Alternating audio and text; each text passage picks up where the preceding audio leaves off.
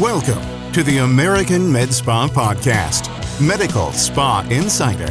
This week, founder Alex Thiersch is in conversation with Dr. Brittny Howell, board certified vascular surgeon and owner of a med spa in Ridgefield, Connecticut. Okay, welcome everybody. This is Alex Thiersch, Medical Spa Insider, and uh, we are continuing our conversation today about semiglutide, uh, semiglutide, right? So that's how you pronounce it. And I've heard of many different ways. I've actually heard of another way to pronounce this semaglutide. I'm not sure if you've heard of that one, um, but um, also known by its brand name Ozempic and Wegovy, I believe, is what it's called. And there's this has been a huge topic for us. We've discussed it many times. We've written some articles about it, and we're going to continue on to discuss it today with the with someone who is very much um, empowered and um, qualified to talk about this, Dr. Brittny Howell out of Morph Med Spa, and she is on the AmSpa hotline. We're going to get into um, maybe a little bit of a not necessarily a different take, but just kind of a um, um, a different method of going about this. And it's there's you know I've spent some time.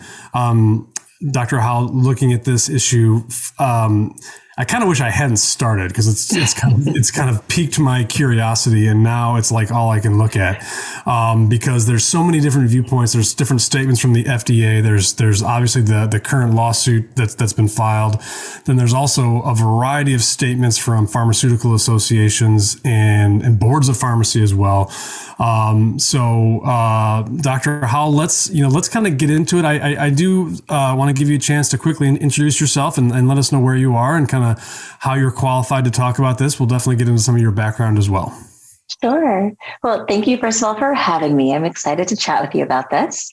Um, as you said, my name is Brittny Howell. I am a board certified vascular surgeon. So I did a full residency training in general surgery where I did extensive weight loss surgery, which was really exciting to learn about the metabolism of weight loss there, wow. followed by a vascular surgery training at Georgetown University and I worked in a private practice with vascular surgeons doing major vascular surgery for five years. Mm-hmm. And I've been the proud owner of a med spa in Ridgefield, Connecticut for the last almost two years. That's awesome. And you do also practice with your husband, which I throw out there only because I'm seeing more and more in this industry so many people who do. It's usually you know it's usually female um, founders who practice with their husbands. Um, but how's that going for you? Because I'm I've always yes. wondered what would happen if I opened a business with my wife. I'm not sure. yeah, so it's been great. It's definitely fun. It also has its challenges. And one of those challenges is boundaries. You know, we could talk about the business all day long and we need to keep some tight boundaries around that. But I think over the last two years, we've really settled into our roles, whereas I'm more of the visionary role, although we're both surgeons. He right. is more of the integrator role. So we're really settling into that in year two. Yeah, I was gonna say he, he he's a surgeon as well, and I'm telling you, we should do at some point. We should do like a like a meeting, like a conference of all um, married uh, med spa owners because it seems That'd to be, be fun. seems to be a lot of you out there.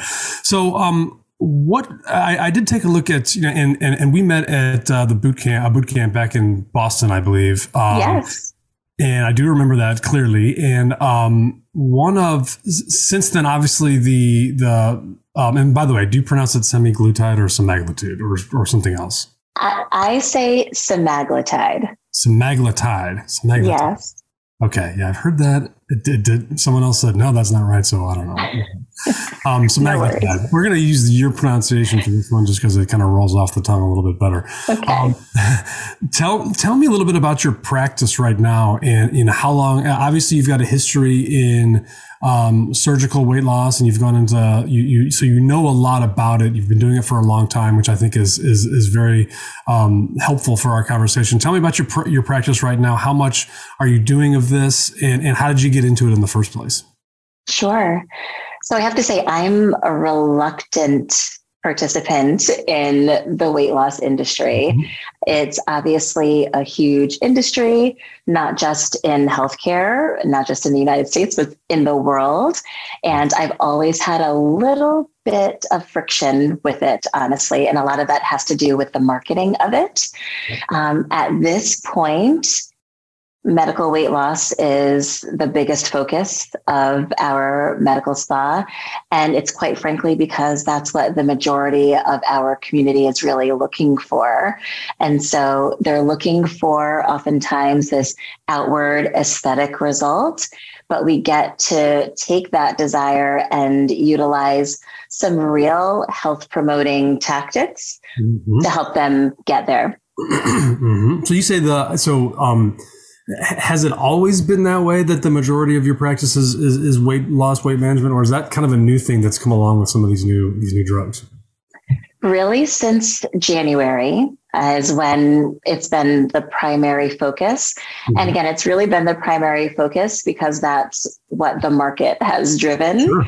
Um, sure. Prior prior to that, our med spa was really body focused as opposed to a lot are really facial aesthetics focused. Mm-hmm. So a lot of body sculpting. I am again a vascular surgeon, so varicose vein work, spider veins. Um, but as we've really moved into more personalized medicine, uh, in addition to the aesthetics, the weight loss has really become a primary focus. Yeah, I've there's so many um, phys- and it's usually physicians. I, it's not always, of course. There's always there's always others out there, but physicians have. I've seen quite a few of them and talked to quite a few of them who have gone down a similar path open med spas and really because they've been involved in um, so maybe something in their in their former practice they've really they've really gravitated towards the medical weight loss side and the demand, as you mentioned, is so huge for it. Um, it's been, you know, there's so many issues that, that, that come up with it. We've, we've, we've certainly talked about them. Um, how are you feeling in general about, about, about this whole thing? I mean, it's, it's, you said you were reluctant to, to come into it at first. I'm curious to kind of explore that a little bit. And, and how are you feeling now about it? Sure. So I think I was reluctant initially, again, because oftentimes the discussion of weight gain and weight loss in the media seems so negative. And it also, there's certainly bias in the world, and, and healthcare is no exception. So I didn't want to be caught up in that. I also didn't want to get caught up in sort of the gimmicky schemes like cleanses and quite honestly, even calorie counting, because a real sustainable weight loss journey is about so much more of that. Mm-hmm. And again, I think that's what surgical weight loss has really taught us. Surgical weight loss really gave us the information that we needed to create these super effective medications that everyone's talking about now. So, as they got more and more attention, and as patients were asking for them, it was just an obvious way to help people really get what they wanted and do it with some integrity and know how. Yeah, yeah. And that's, I think, you know, obviously there's a lot that goes into this issue, but that's the to me is the biggest one is if you're doing it responsibly, right? If you're doing yes. it with with integrity, um, and I think it's fantastic. Um, you know, it's it's because there's no question that this industry aesthetics in and of itself is very focused on i mean it's not fo- focus is not the right word but one of the true um, benefits and the things that are fulfilling to entrepreneurs is that you do get to help people it, it, and they transform them in the way they feel about themselves um, through I, up to now it's been kind of you know skin health skincare wrinkles body shaping things like that. This though takes it to a whole nother level because you really do get to help people. I imagine some of the things you've seen have been transformative um, not only to them but also to yourself and how you feel about it. And i think that's just that's got to be very fulfilling. It absolutely is. It's such a journey. And I know we'll talk a little bit more about this, but when I'm working with a patient whose ultimate goal is weight loss, I work with them for no fewer than six months.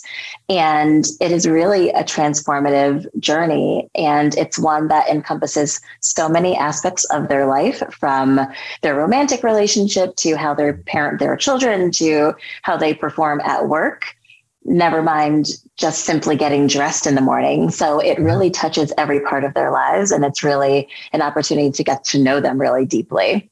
Yeah. And, and, and you have an interesting perspective, I think, because you've done surgical, um, um, weight loss, and you have to just kind of tell me what this. Are you talking about kind of the the the bariatric or whatever the the the you tell me what it's called because I'll screw it you up. You got it.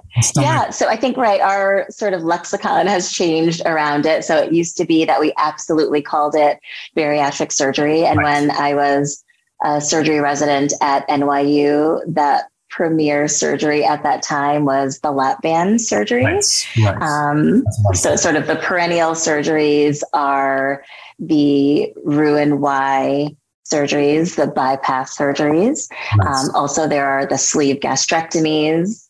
Right. There are lots of variations in between, but those surgeries really helped us understand that absolutely they were effective in weight loss.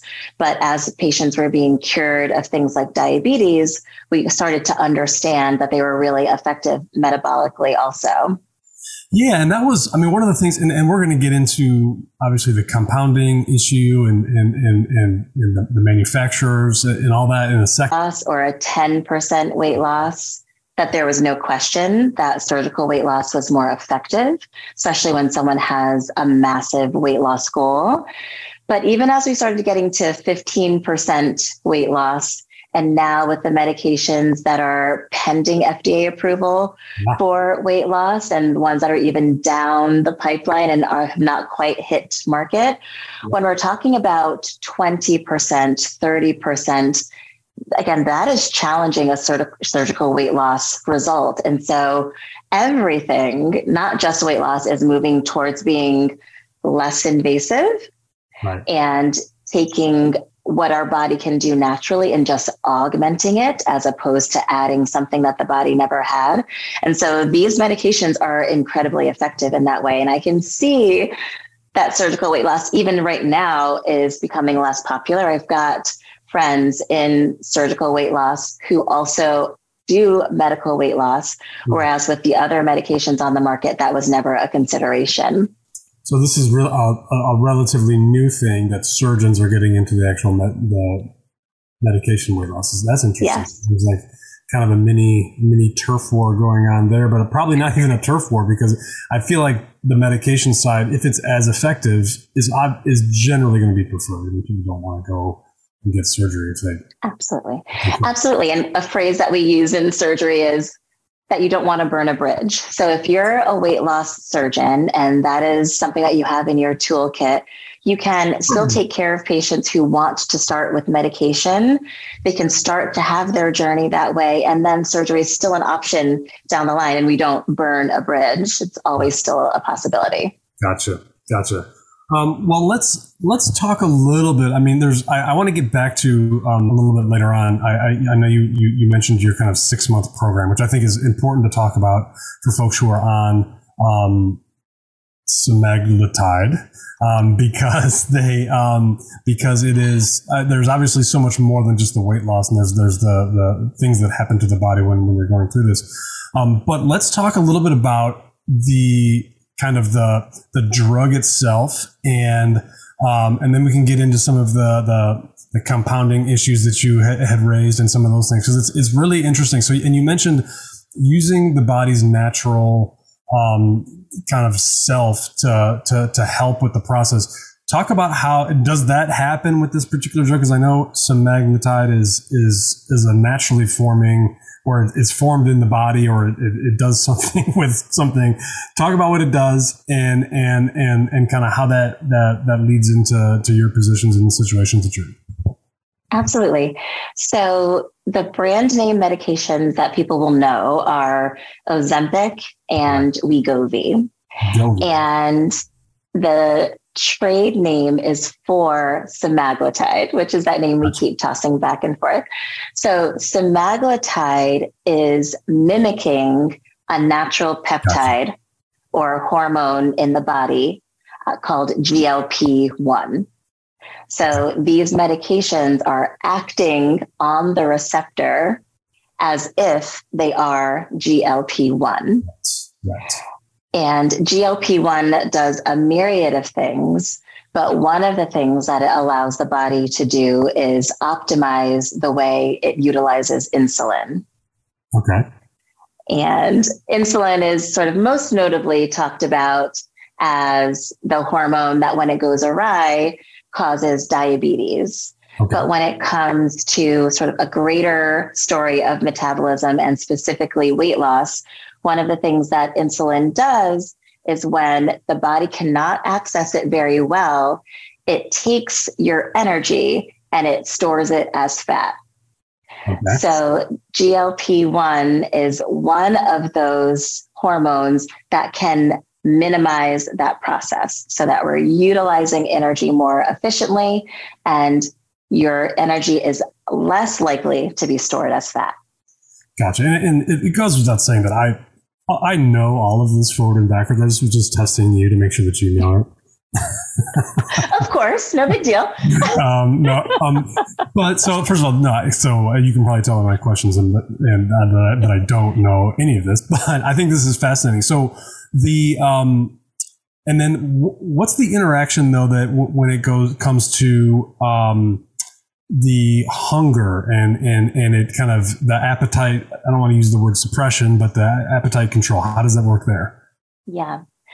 So what this medication does and is also part of the natural metabolism is that it actually changes the way your stomach functions mechanically so when you eat something and it goes through your esophagus and it lands in your stomach, your stomach actually is a mechanical churn to break it down.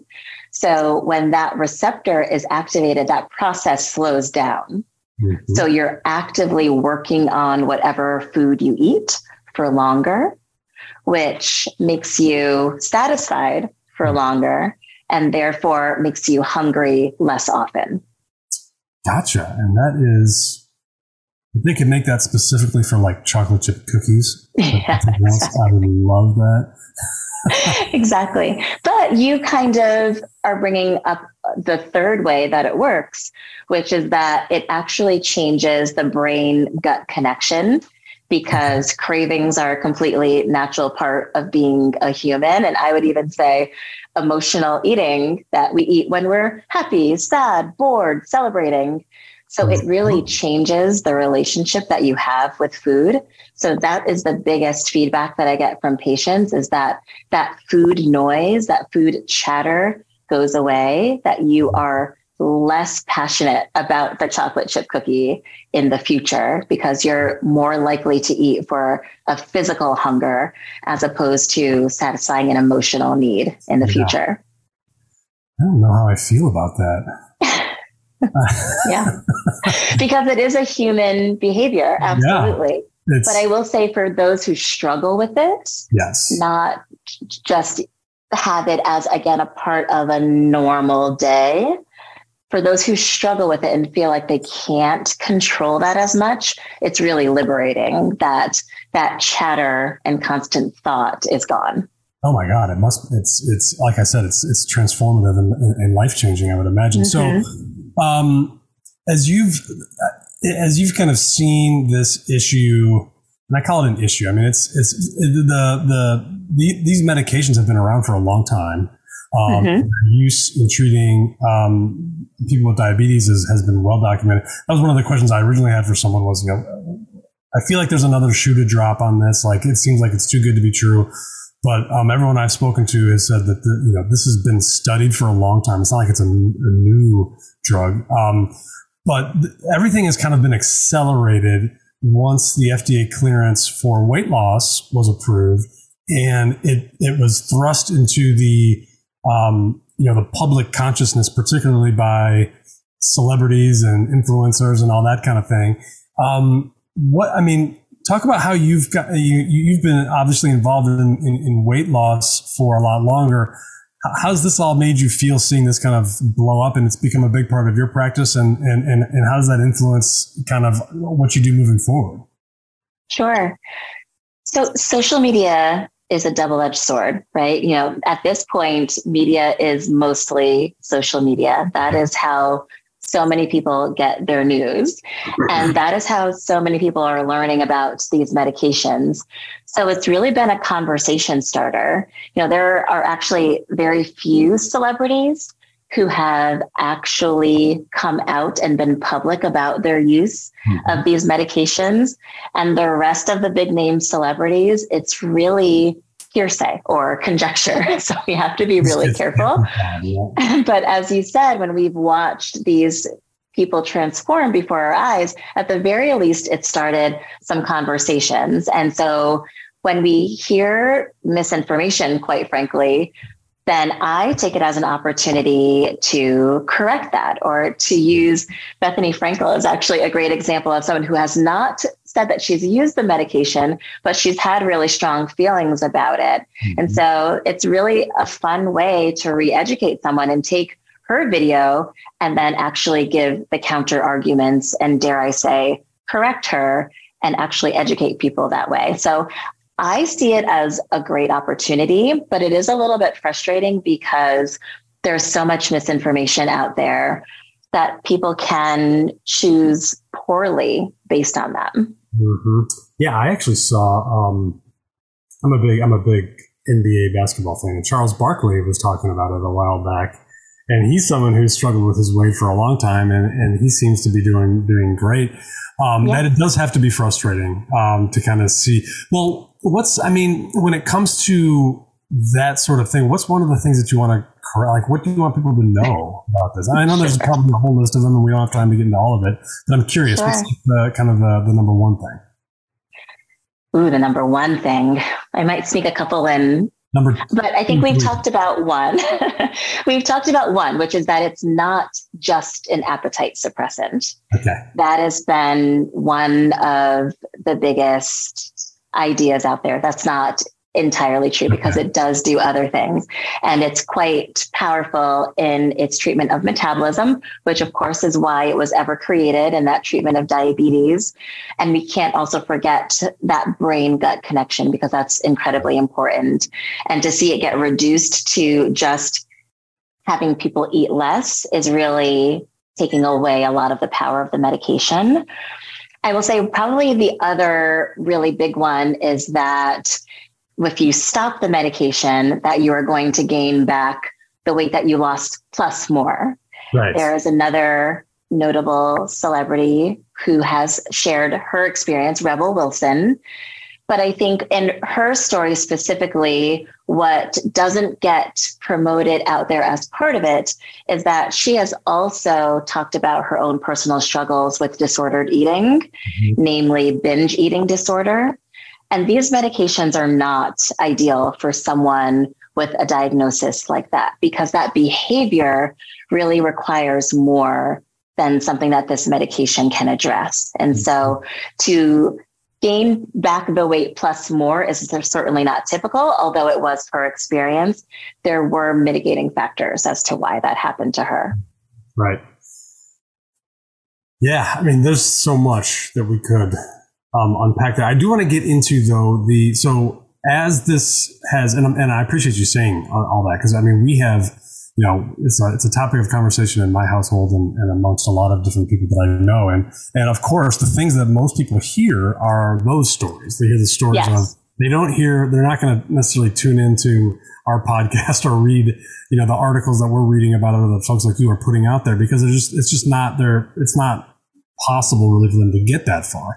Um, what, um, but one of the things that has happened is because the, the, the medication has become so popular, we've kind of come into this this kind of strange phase where it's almost too popular, and and I don't want to say that because I don't think that's necessarily true, but it's so popular that it's become difficult for at least the stories are it's difficult for folks to get. And there's was originally when we first got on this, and one of my first conversations about it was you know, folks can't, folks who are diabetics and can't get it um, are suffering. And there was that um, issue. And then subsequent to that, it's just been this kind of, you know, flood of news about folks who are, who are either using it, um, you know, on, in an unhealthy way. There's counterfeit products. There's also other stuff.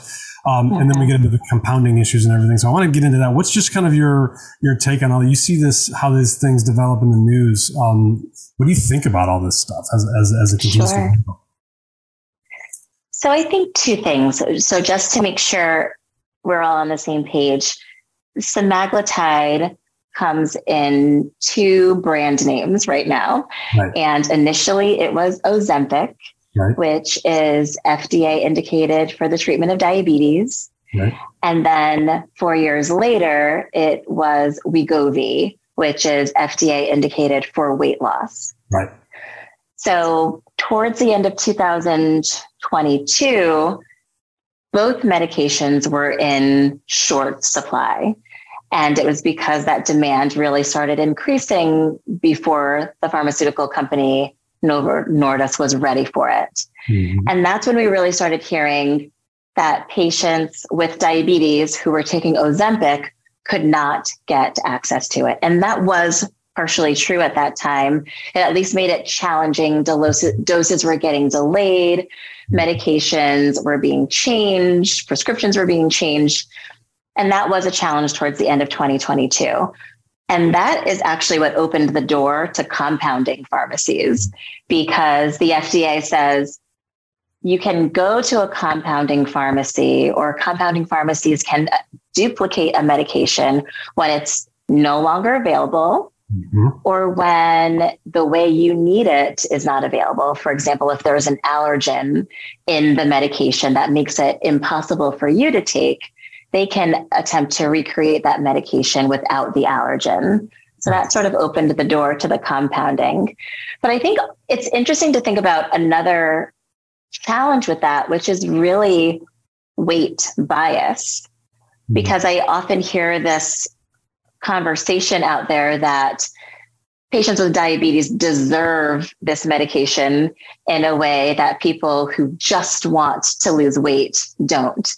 Right. And both of these are medical conditions. Both of these deserve treatment, and neither is more important or greater than the other.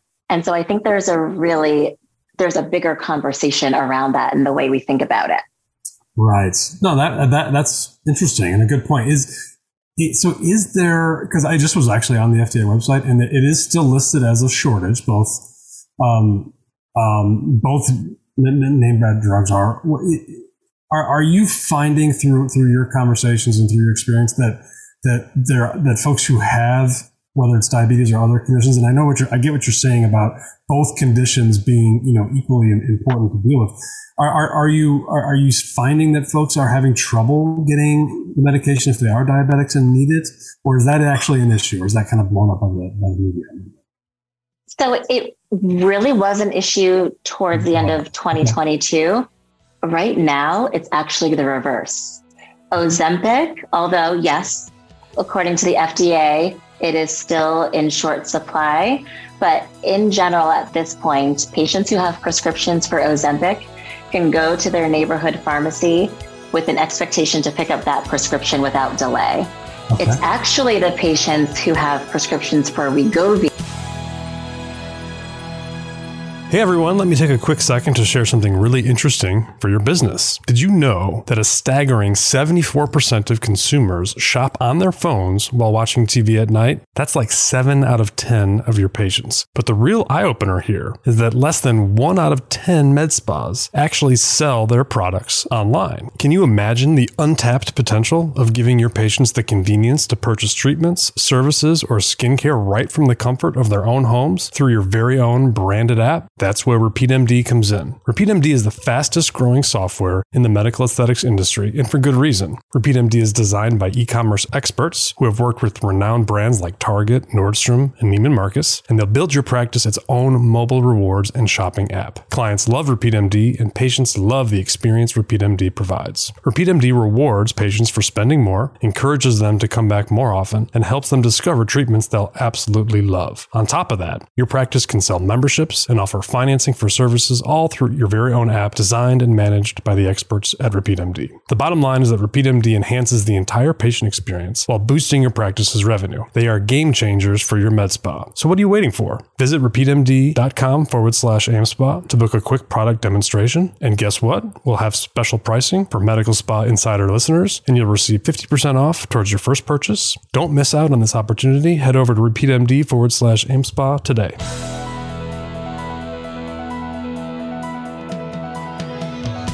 Cannot get in. And it's especially the patients who have started recently, either in May of 2023 or this month in June of 2023, who are having trouble getting Wegovy because there were over 1 million new prescriptions for Wegovy in May of 2023. Wow. So over the course of the last six months, it's really flipped. That's so, and, and that makes sense because Ozempic is, is for diabetes, is FDA approved for right. diabetes.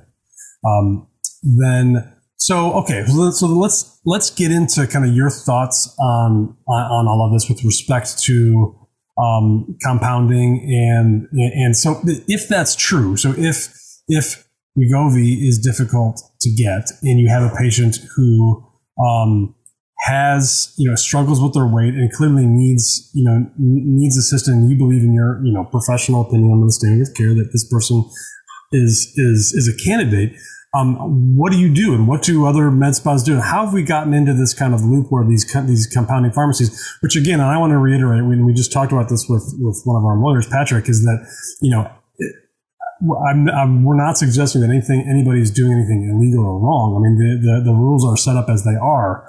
But like, how did we get here, and, and, and what are your thoughts on on, on the, the, compounding issue? Sure.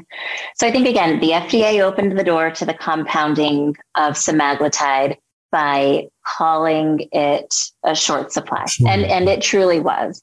So they initially opened the door and from well, and it sounds to, like it is maybe for Wegovy. And it is okay. sure, and it is, and it, and again, it started months months ago, um, and it's continued to be an issue. It's, it's, looked a little different. It's had its peaks and troughs, but absolutely. So the FDA op- opened the door, and I think in speaking to my colleagues in medical aesthetics, there are two reasons that they choose compounding pharmacies as opposed to prescribing the FDA regulated medication. And they are really that there's a profit in working with the compounding pharmacy for the med spa. Mm-hmm. When I prescribe an FDA regulated medication, there is no profit for me in that. That profit is between the pharmaceutical company and the pharmacy. But when you work with a compounding pharmacy, you're essentially, in general, ordering wholesale and yeah. then passing on a retail price to your patient and then profiting a little in the meantime. And that's what we do for all of our services. So that just makes semaglutide one of those services when it's done that way. So it allows them to make a profit. So that's one reason, and it's a valid reason. And the other reason, which is also really valid, is that clinicians and med spas don't want to work with insurance. And I understand that because it's challenging, it's time consuming, it's frustrating. And when you don't use a medication that's FDA regulated, you don't have to work with insurance. It's actually not possible to work with the compounding pharmacy via insurance. And so that really takes that middleman out of the way. So I sympathize with why they're doing it. But I think that it's safer. Mm-hmm. And the only data that we have is on these FDA regulated medications. So I think it's safer to go the FDA regulated route. And so I don't worry about the profit from the medication. And I just take as part of my service to the patient that in that instance, I'm going to have some insurance company conversations. Okay, and, and, you know what? I've actually that's interesting that you say that because I've never explored that angle of it because um, what does that have to? And this is just my own for my own edification, really. What does that have to do with the availability of it? Because you don't necessarily have to have insurance to purchase the drug, right? I mean, you can get I, I think, like any of our aesthetic treatments um, that are prescription based or are, mm-hmm. um, you know, you're you're kind of dealing with with the fact that you don't have insurance. Um, if if somebody doesn't want to take insurance or go through the insurance process, does that make it more difficult to get the drugs? So no, not using your insurance or not having insurance does not change the availability or the accessibility, then it's more of a cost issue. Right. So the FDA regulated medications, Ozempic and Wegovy, their MSRP is approximately $1,200 per month. Okay. Whereas in general, and of course, there's going to be some variation there, but what I'm seeing certainly in the Northeast, and we're close to New York, is usually about $400 per month when they're utilizing a compounded semaglutide as opposed to the FDA regulated medication. So that's a third of the price. And so, especially if you're working with a clinician and you're in a program and that program has a price associated with it, then it really becomes a financial conversation for the yeah. patient. Yeah, that makes sense. So then what, I mean, so in, in most, as you know, most med spas or aesthetic clinics don't accept insurance. Insurance is not something they want to deal with, just like you, you, you pointed out. Um, are you, are you doing insurance for, for these, for your medical weight loss, um, programs? And that is kind of a, it's it's a scary prospect for a lot of people to think, oh my god, I got to do insurance. But like, what talk about that and what the impact has been and how you've been able to navigate that. I do. So the first answer is yes, I do for my patients for their blood work and for their prescriptions. I will utilize their insurance. And that looks like oftentimes getting prior authorizations, submitting them online, perhaps some follow up phone calls, perhaps some appeals. It requires a little bit more back and forth and quite honestly, more time and effort on my end. Mm-hmm. And I also truly think it's worth it and I'm happy to do it. I do understand though that so many of us have experienced the challenges of working in insurance based healthcare, and we've chosen to leave that. And yeah. so to willingly enter back into it is not done easily, um, and it's not done without significant thought. But I think that it really offers patients the benefit. And so for those two reasons, blood work and pharmacy, I do it. Yeah, it's, it's interesting because a lot of people a lot of the doctors I've talked to, that is one of, not the only, but one of the driving forces behind them leaving ER medicine or wherever they're doing to get into aesthetics is they don't want to deal with insurance. Um, Absolutely.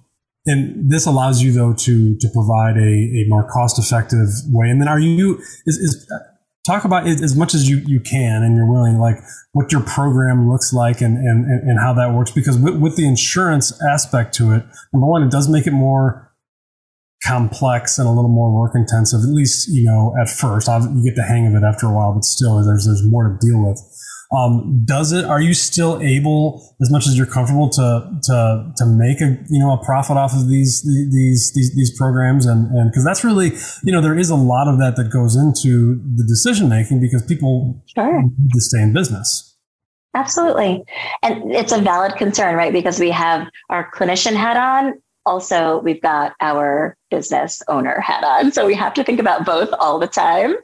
And but we have to let the care of our patients prevail. And so right now in june of 2023 what our program looks like is for a six month commitment. It's a $3000 program all in.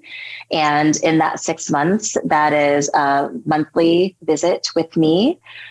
And in between it's support in a secure coaching app mm-hmm. so that we are not just catching up month to month, but that I am more in touch with them on a daily basis to see how they're feeling.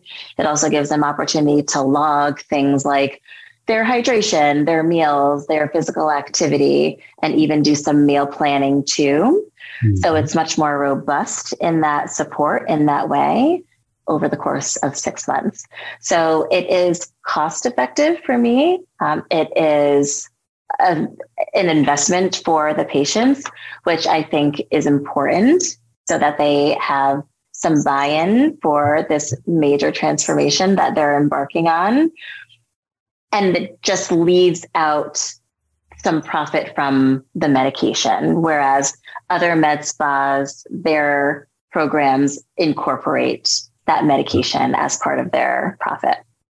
So you're so you're still running the medication part and the lab work part through insurance, but the, but they're still paying that that other. Um, and again, I don't mean to get too too much into your into your uh, business here, but you're still um, they're still paying that that that upfront cost, so they have some skin in the game, and they've got it's just making it a little more affordable because that part's run through insurance. Is, is, that, is that fair? Correct. Absolutely. Okay. Yeah, that's awesome. I mean, I think that's that's certainly um, you know it makes it, it, it, it, makes it kind of well rounded in terms of what they can expect and what you can expect. It makes things more, um, it, it, makes things maybe a little easier for you as far as, as, as far as also having to, you know, deal with kind of some of the cost issues too, because I think, you know, that is something that people think about. Um, have you, um, had any, have you had any, um, difficulty with acquiring the medications or has that been, been pretty, um, has there ever been a time where you're like, man, maybe I should do a compounding because I can't do that? so I have to say, even there have been challenges, and I can share a little bit about what that's looked like recently. But even with the challenges, I am very strongly against using compounded pharmacies. And the biggest reason is that all of the data that we have that makes these medications really powerful is only applicable to the FDA regulated medications. When they're in the hands of compounding pharmacies, those formulations are always slightly different. Whatever additives are there are always slightly different. We have to absolutely make sure, at the very least, that we have the United States Pharmacopoeia giving them their seal of approval because not all compounding pharmacies have that. So, just so many additional layers of assuring that our patients have the safety and efficacy that for me, the pain of going through the pharmacy and insurance is still worth it. But right now, it is challenging to get Wegovy, and it's challenging really for those starting doses because month one of treatment is one dose, and then month two is another dose. And because of the huge surge of May of 2023, those starting doses are absolutely in short supply. So as soon as they come in from the wholesaler to the local neighborhood pharmacies, they're already spoken for. So we have to move quickly. We have to work hand in hand, honestly, with our pharma reps. And I have no financial relationship with them, but I stay in close contact with them so that my patients can get their medication. And there have been some frustrating times. And it quite honestly takes a little bit of my time yeah. in those starting doses.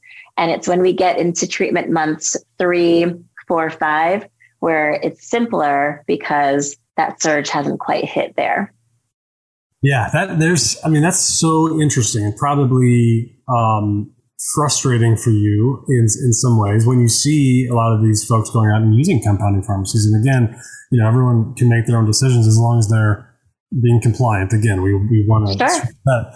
Um, but that's tough because you're you know you you have obviously strong feelings and opinions about it which is which is which is great and to not be able to kind of execute on your plan because of that and then see others be able to do it um, you know through you know through lawful you know loopholes for lack of a better word it's just it's sure. it's, a, it's an interesting dynamic that's been created now what i will say though is um, at some point it's not going to be on the drug shortages list anymore. And Correct. that's going to even the playing field. And, and I would like to think that that's going to, you know, kind of even everything out. Um, no, is that, is that kind of an accurate, um, statement? Absolutely.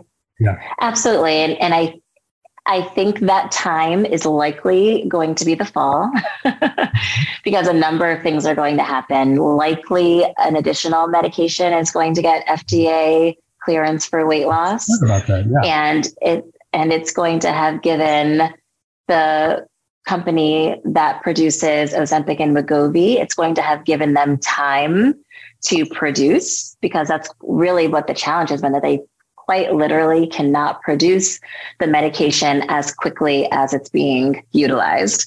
And so I think both of those things are really absolutely going to even the playing field. Yeah, so I have um, two questions, and it's already been almost 15 minutes that we've been talking, so which that's amazing. We could, we could talk all day about this, I'm sure. Uh, but two um, questions. One I want to get to before I forget um, is the um, what are you seeing as far as um, kind of what's coming? Right, you mentioned mm-hmm. there, are, there are drugs in the pipeline. I've I've there was just a headline today where it was you know such and such is you know going to open the playing field even more, or something like that about a new a new drug that was coming.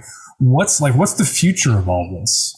Yeah, it's it's incredibly exciting, and so I'm excited to be a part of it because we really, even though this class of medications has been on the market since 2005, because the attention from Ozempic really just started after its initial five years on the market. We're really right now in the throes of it, and there's so much still ahead. So, one of those is Mounjaro, which is essentially semaglutide plus.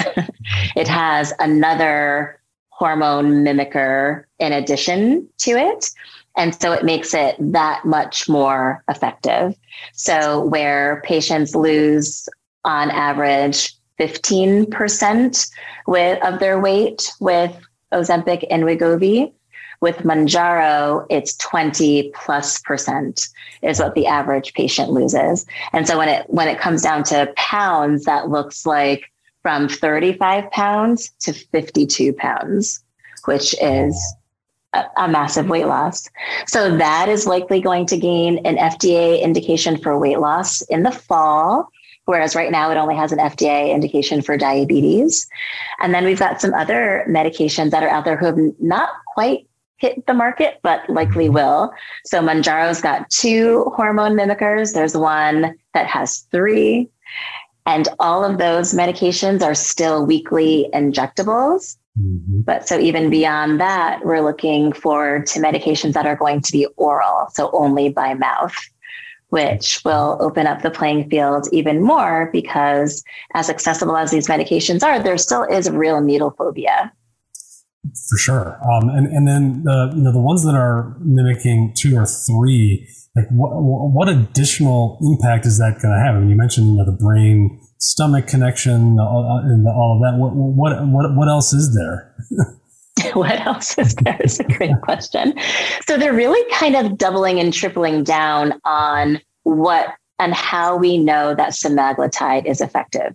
So it's really, again, at this point, I can't really speak to the one that has the three sure hormone mimickers to it. But for Mounjaro, it's really those same three mechanisms, but amplified. So again, that brain gut connection, that it takes away the food chatter and that concept of emotional eating, that it's processing the food for longer is the second one so that you are less hungry less often and that your metabolism is more efficient thirdly. So it's really just amplifying all of those at this point. Mm-hmm. But when it comes to weight gain and then therefore weight loss, it really seems like there there are so many hormones in the body that contribute but that that common denominator often tends to be insulin. So we just get to choose different routes to mm-hmm. making insulin more effective. And that's what everyone is working on. Yeah, at some point they got to come up with a pill that just makes me jacked and built, you know, or like a Ryan Gosling, Brad Pitt, 1990s pill. Does that exist? Yet? Exactly. Not yet, but it's a great idea. yeah. Um, so the, the the other question I had is, is something you mentioned about um, the FDA process, and, and and what you said is absolutely correct. That the um, the, the the name brand uh, and Ozempic have been FDA cleared kind of in their final forms. Like that's what has been um, FDA cleared. So the, the, the kind of deconstructed, reconstructed version that are made in compound pharmacies haven't themselves been FDA cleared. And that, and that so leaves the door open for, you know, for for safety concerns uh, again not illegal but just that, that that's there have you seen a difference between um, side effects or complications like that between the two? Um, and I know you don't, you haven't used the compounding pharmacy, so you're, but but anecdotally there, and then with your use of the, the brand names, d- do you find that there's a difference in how they operate? Mm-hmm. Absolutely, and you're and you're absolutely right. That keyword is anecdotally. So I can just speak to conversations I've had out in the community, and one of the other tricky things that is a legal concern is that some med spas, when they're using compounded medications, are still using the brand name in their marketing. So they're still saying Wegovy yes. or Ozempic because that that's what a, people appreciate. That's what which is a real issue. Yeah, yeah. Absolutely. And so when I've had conversations out in the community and someone will say, I was incredibly sick on fill in the blank medication. And this has happened multiple times. And then upon further investigation, they did not have the auto injector, the brand name medication. They had a compounded semaglutide, which they were drawing up themselves from a vial into a syringe and then injecting. And so there are a few things. Again, we don't know what those additives are. And also, we're asking a lot of the average patient to draw medication into a syringe and to get that dose correct, and then to inject it in a way that is not as protected as an auto injector is. And so, anecdotally, people are, have more GI distress. Mm-hmm. Uh, they feel more nauseated. Those episodes of vomiting are absolutely more frequent.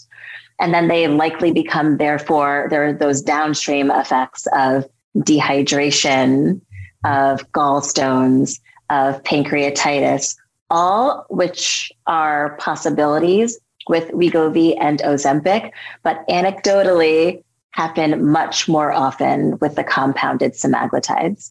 Yeah, it's interesting because, like you mentioned, the you know maybe the the profit on the actual drug itself gets realized by the med spa. But if you're doing, if there's more follow up, there's more dealing with complications. That um, that's that's that's interesting because I have heard that it is um, it is at least for some people kind of a rough first couple weeks. Um, is yeah. that is that kind of to be expected anyway, or or like how, how are your patients reacting using using the the brand names? Yeah, in general, no, that's not to be expected, which is why when I was having these conversations over and over again, it really finally sunk in that they were not taking what I was prescribing. And there's always bio individuality. Of course, every single person is different, is going to have a different experience. But in general, especially in that first month, patients feel quite well. You're starting at a very low dose and it's usually very well tolerated. If there is any nausea, it's usually two days after that initial dose, and it's usually very transient. Mm-hmm. It's nothing that is going on for weeks and really disrupts someone's life. And that is possible and more likely to happen in the months following as the dose escalates. But when I was hearing about patients who are incredibly sick mm-hmm. in those first few weeks, then it's most likely from a compounded semaglutide.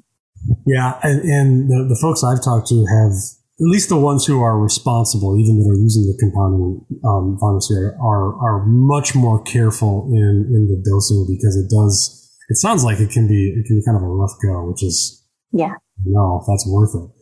Um, Absolutely. Well, it's been. I mean, we've we've been talking for an hour. What I mean, I'd love your kind of final thoughts or anything else that that you want to touch on. Anything that you, any advice you have for for practitioners out there who are thinking about it. And it has been. It truly. This truly has been a boom for um, a lot of med spas. I've talked to folks who you know were getting started and you know we're we're struggling for whatever reasons and this has really kind of jump started and juiced their practice a little bit for lack of a better word so it's you know, it's it's and again, it does fit very well into what we do as an industry. Mm-hmm. But I'm just, you know, what are your kind of what's your overall advice for folks who are who are considering this? Sure. So I think my final word would be a little bit of a statistic that in 2020, over 50% of the US population was indicated for a weight loss medication. So their BMI fit into the category such that a clinician could prescribe a weight loss medication to them. But yet in 2020, only 2% of the US population was actually taking a weight loss medication. And so there are there's so much opportunity for us to treat patients and so I think it's a great opportunity for the business owner, for the clinician who feels passionately about helping anyone along with the weight loss transformation, because there's absolutely more need than there are providers. And so I would just say if you're thinking about that, now that you know that there's so much opportunity out there for you as a provider, I would just encourage you to do it as responsibly as possible because the future of medical weight loss programs and quite honestly the medical aesthetics industry really relies on us and our responsible behavior. Absolutely. For sure. That's that is awesome advice um, it's interesting you sound you sound a little bit like some of the, the Allergan reps selling Botox about the, the possible opportunity and the people who are interested and qualify for it. Um, that is, but I mean, weight is such an issue in this country, right? It's more in all, not just our country, but it's such an issue. So it's, it would be nice for us to be able to, as a kind of a, to get our, to get a handle on that. Cause it's, it's, Absolutely. it's so difficult. I mean, and again, if you can work on the, the cookie medication, and then the Ryan Gosling medication. Those two are the ones I'm on the waiting list for. So let me know, or or you know, pick somebody else. It doesn't have to be Ryan, whoever. you got it. I'm on it. I appreciate it. Um, well, I um, this was awesome. I thank you so much for your time. I know you're busy, um, and I appreciate you coming on. We'll have to get you back, and, and, and as this this story continues to develop and, and percolate, I think it'll be fun to it'll be fun to see more. I would love that, Alex. Thank you. Thank you so much. Thanks for joining us this week with the American Med Spa Podcast, Medical Spa Insider. This week, founder Alex Thiersch was joined by Dr. Brittny Howell, board certified vascular surgeon and owner of a med spa in Ridgefield, Connecticut. If you're new with us, click on the subscribe button, then receive new content when it happens. Leave a rating and a review. See you on our next episode.